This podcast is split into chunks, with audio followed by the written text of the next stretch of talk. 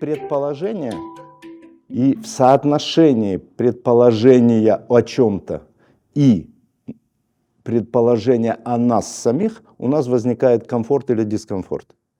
Что это значит? Я знаю о себе что-то. Я предполагаю, что я вот такой.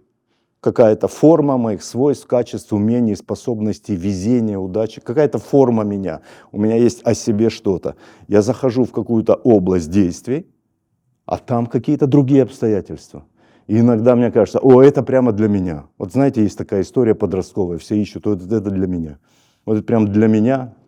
Входишь в кафе, это для меня. А как расплачиваться, это не для меня. Извините, не, вход, не сходится с обстоятельствами о себе. Там, ну, по-разному. Почему я должна? Почему это? Ну, такое ведь бывает. Вот. И вот на разнице форм о себе и, и о проекте, который я в жизни веду, Проект, еще раз, проектов много у каждого, поэтому у нас, у каждом из нас группа проектов. Семья, бизнес, карьера, образование, путешествия, не знаю, личная красота, еще ну, много, наверное, да, можно их перечислять, некоторые из них типовые. Так вот, у нас на этих границах всегда есть какое-то напряжение, оно возникает. Если бы оно не возникало, вас бы здесь не было, я бы думаю, нас вообще здесь бы не было. Нас всех бы здесь не было, я не имею в виду даже этот зал. Я имею в виду, что мы здесь созданы для того, чтобы вот этот опыт как бы познанием ну, как бы преодолевать разницу. Вообще есть такая идея, что мы на Земле, чтобы преодолевать разницу, переводить в равностность, что все едино. А, и лабиринт — это такой объект испокон веков, от зари человечества, буквально от зари. Это одна из первых построек. То есть в первую очередь люди строили, стали строить не дворцы для правителей, и не даже не храмы храмы, а стали строить что-то, что жить помогает. Дома, хранилища, там чего-нибудь и лабиринты. Это сакральная вещь, которая позволяет снять напряжение между своим предположением, между своей мистерией, между своими задачами и самим собой.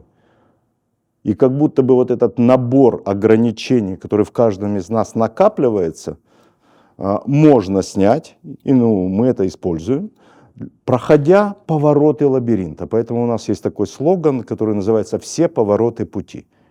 И вот если у тебя есть какие-то трудности, все, наверное, с нейрографикой знакомы, да, здесь присутствующие, как-то линию ведешь, тебе все равно как-то ее надо вот куда-то выворачивает. Э, ты постепенно ощущаешь, что не только ты ее ведешь, а она тебя прям уже выворачивает. И здесь то же самое. У тебя есть какие-то вот эта потребность поворота. Но в жизни это хочется идти ровно. И вот для того, чтобы в жизни идти ровно, а не вот так каждый раз в ситуации попадать, в обстоятельства, мы проходим лабиринт, чтобы снять а, вот эти самые потребность поворота. Мы их делаем там, эти повороты. Выходим оттуда очищенные, легче, еще как-то, еще как-то. Наш опыт говорит, что это чудесно, что это работает, это очень тонко. И вот поэтому тонкость сегодняшнего дня, она беспри, ну, беспредельна, как, собственно, и завтра, потому что завтра, то есть сегодня с лабиринтами, завтра второй день мистерии, завтра встреча в пространстве смерти. Кого-нибудь пугает такое, такая формулировка? Нет? Пугает чуть-чуть. А, коротко, мы не будем здесь заниматься членовредительством. Там, клянусь.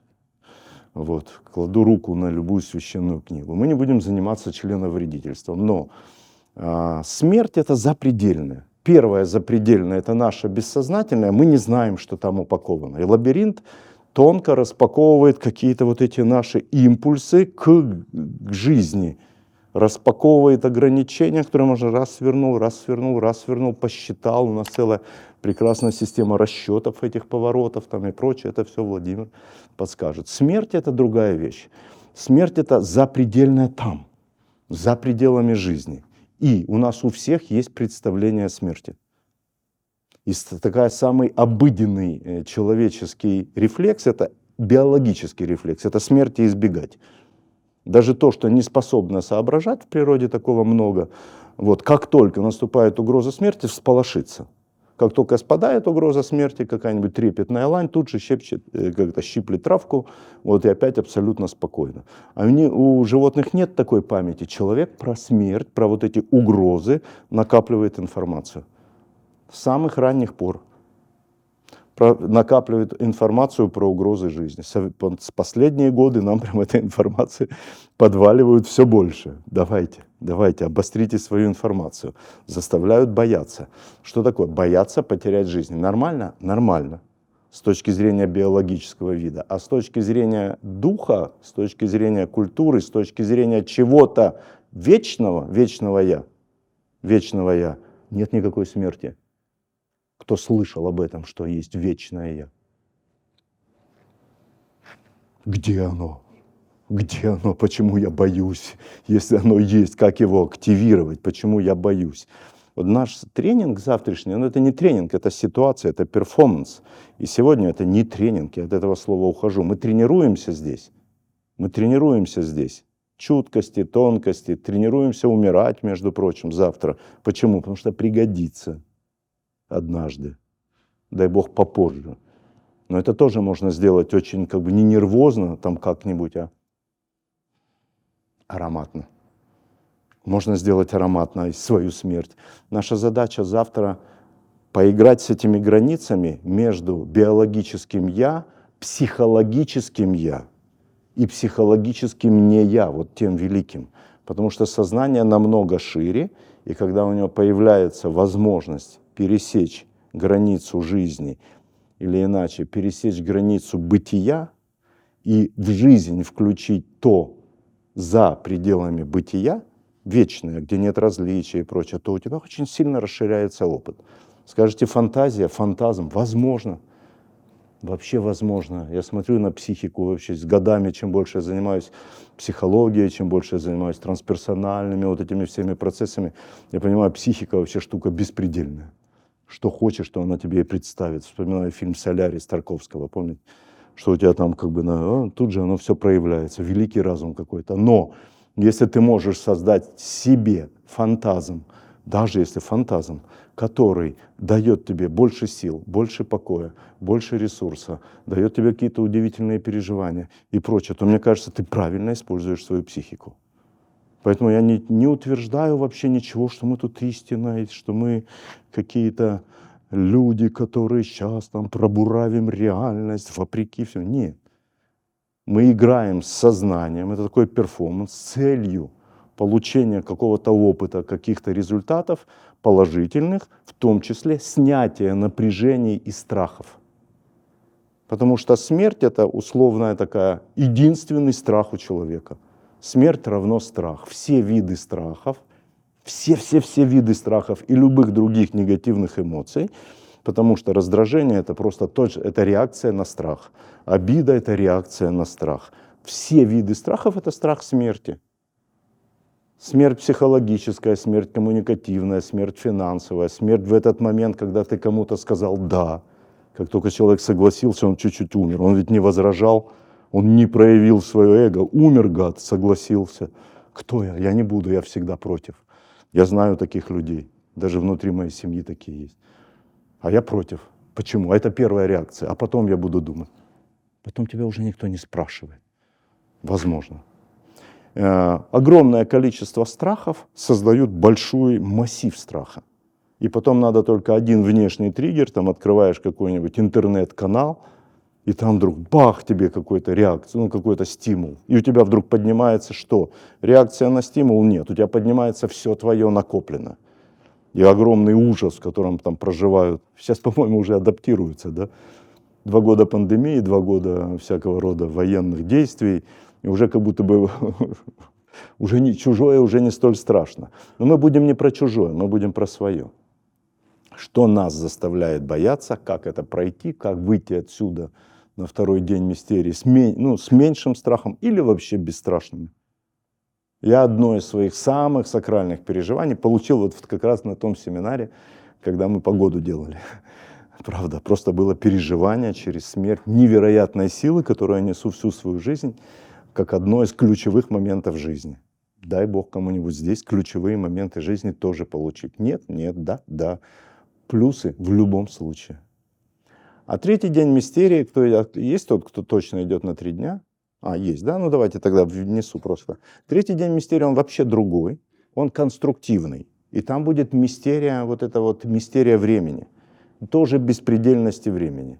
Потому что человек принципиально ограничен в своем воззрении. То есть у каждого из нас есть своя личная перспектива, как далеко я могу смотреть вперед. К сожалению, я, я знаю людей, которые вообще дальше следующего дня, не, даже дальше сегодняшнего дня думать не хотят, но просто не видят. А завтра будет, я не знаю, что завтра. Завтра будет день. Они ну, как бы случайные люди, как будто он каждый день родился.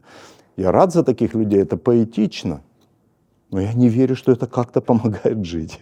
Вот если ты не знаешь, что тебе завтра надо там, пойти на работу, если ты сегодня не уверен в этом, то есть риск, что твой наниматель завтра будет разочарован, а послезавтра ты останешься без еды. А есть люди, которые на неделю вперед, у них вот научили в школе на неделю дневник заполнять. А есть люди, которые на месяц. Лет 20 назад я учился стратегиям гениев, такой курс был прекрасный шел долго, стратегии там были, там всплыла одна, одна из стратегий Леонардо да Винчи. Он в 60 лет видел жизнь на 80 лет вперед. В 60 лет он видел жизнь на 80 лет вперед, предполагал, рисовал, планировал, там что-то такое, фантазировал и прочее, и жил в этом объеме своего будущего. Вот, хотя прекрасно понимал по тем временам, что он к 60 годам и так задержался неплохо ну, старец с бородой, там уже все. То есть он уже задержал. Я сейчас в его возрасте. Мы разные совсем, просто другие времена. Мне уже 80 мало, если двигаться в пропорции Леонардо. И в этом смысле управлять временем, видеть время, это можно не только как-то в таблицах Excel, моя вечная шутка, простите, вот, не только в каких-нибудь там календарных вот этих ежедневниках, а это открытие видения. И не просто открытие видения, а ходить ходить, ногами измерять время, ногами измерять дистанцию, свести вот это противоречивое диалектическое понятие пространство и время. По времени можно ходить. Там, где ты можешь ходить, ты можешь куда-то зайти. Там, где ты можешь куда-то зайти, ты там можешь что-то узнать. Там, где ты можешь что-то узнать, ты можешь оттуда информацию из будущего отправить в прошлое, сюда, чтобы что-то знать. Вчера слушал вопрос на эту тему в трансляции Владимира Владимировича Путина. Что бы вы сказали себе из 2020 года? Вот, вот, вот, вот эти вещи. Если бы он в 2020 году сходил по линии времени, сейчас бы он ответил по этому, ну, он бы по-другому действовал, наверное. Полезная технология. Я применяю с очень большой любовью линию времени более всего, потому что она конструктивна, и потому что первый день мы открываемся сами – Второй день мы снимаем границы, выходим в какую-то беспредельность, позволяем себе в этом беспредельном существовать, быть, чувствовать, адаптируемся в беспредельном. Надеюсь, получаем положительный опыт. И потом с этой энергией мы начинаем конструировать свое будущее. То есть мы в будущее идем не только за исследованием, как там предрешено. Что такое предрешено? Это когда бессознательное нам выкидывает какие-то сигналы. Например, мой отец ушел 80 лет и одну неделю.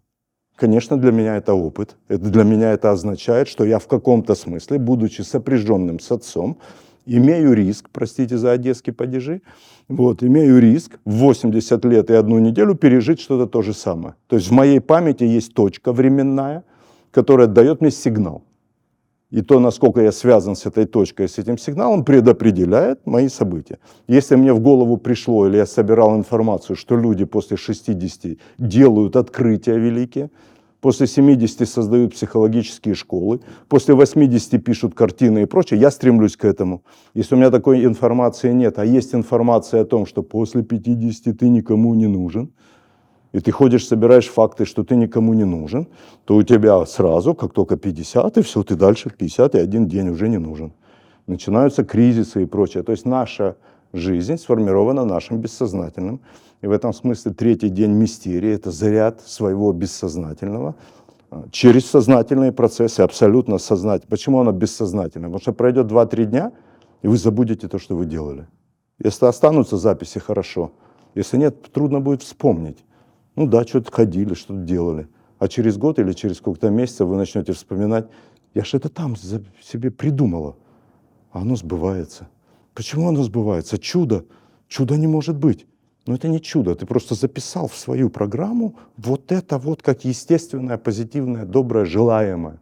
И твой организм стремится всеми своими локусами к исполнению своего желаемого, которое не просто желаемого, желаемое из дивана, сижу, желаю, а оно простроено так, чтобы работало в тебе как мотив.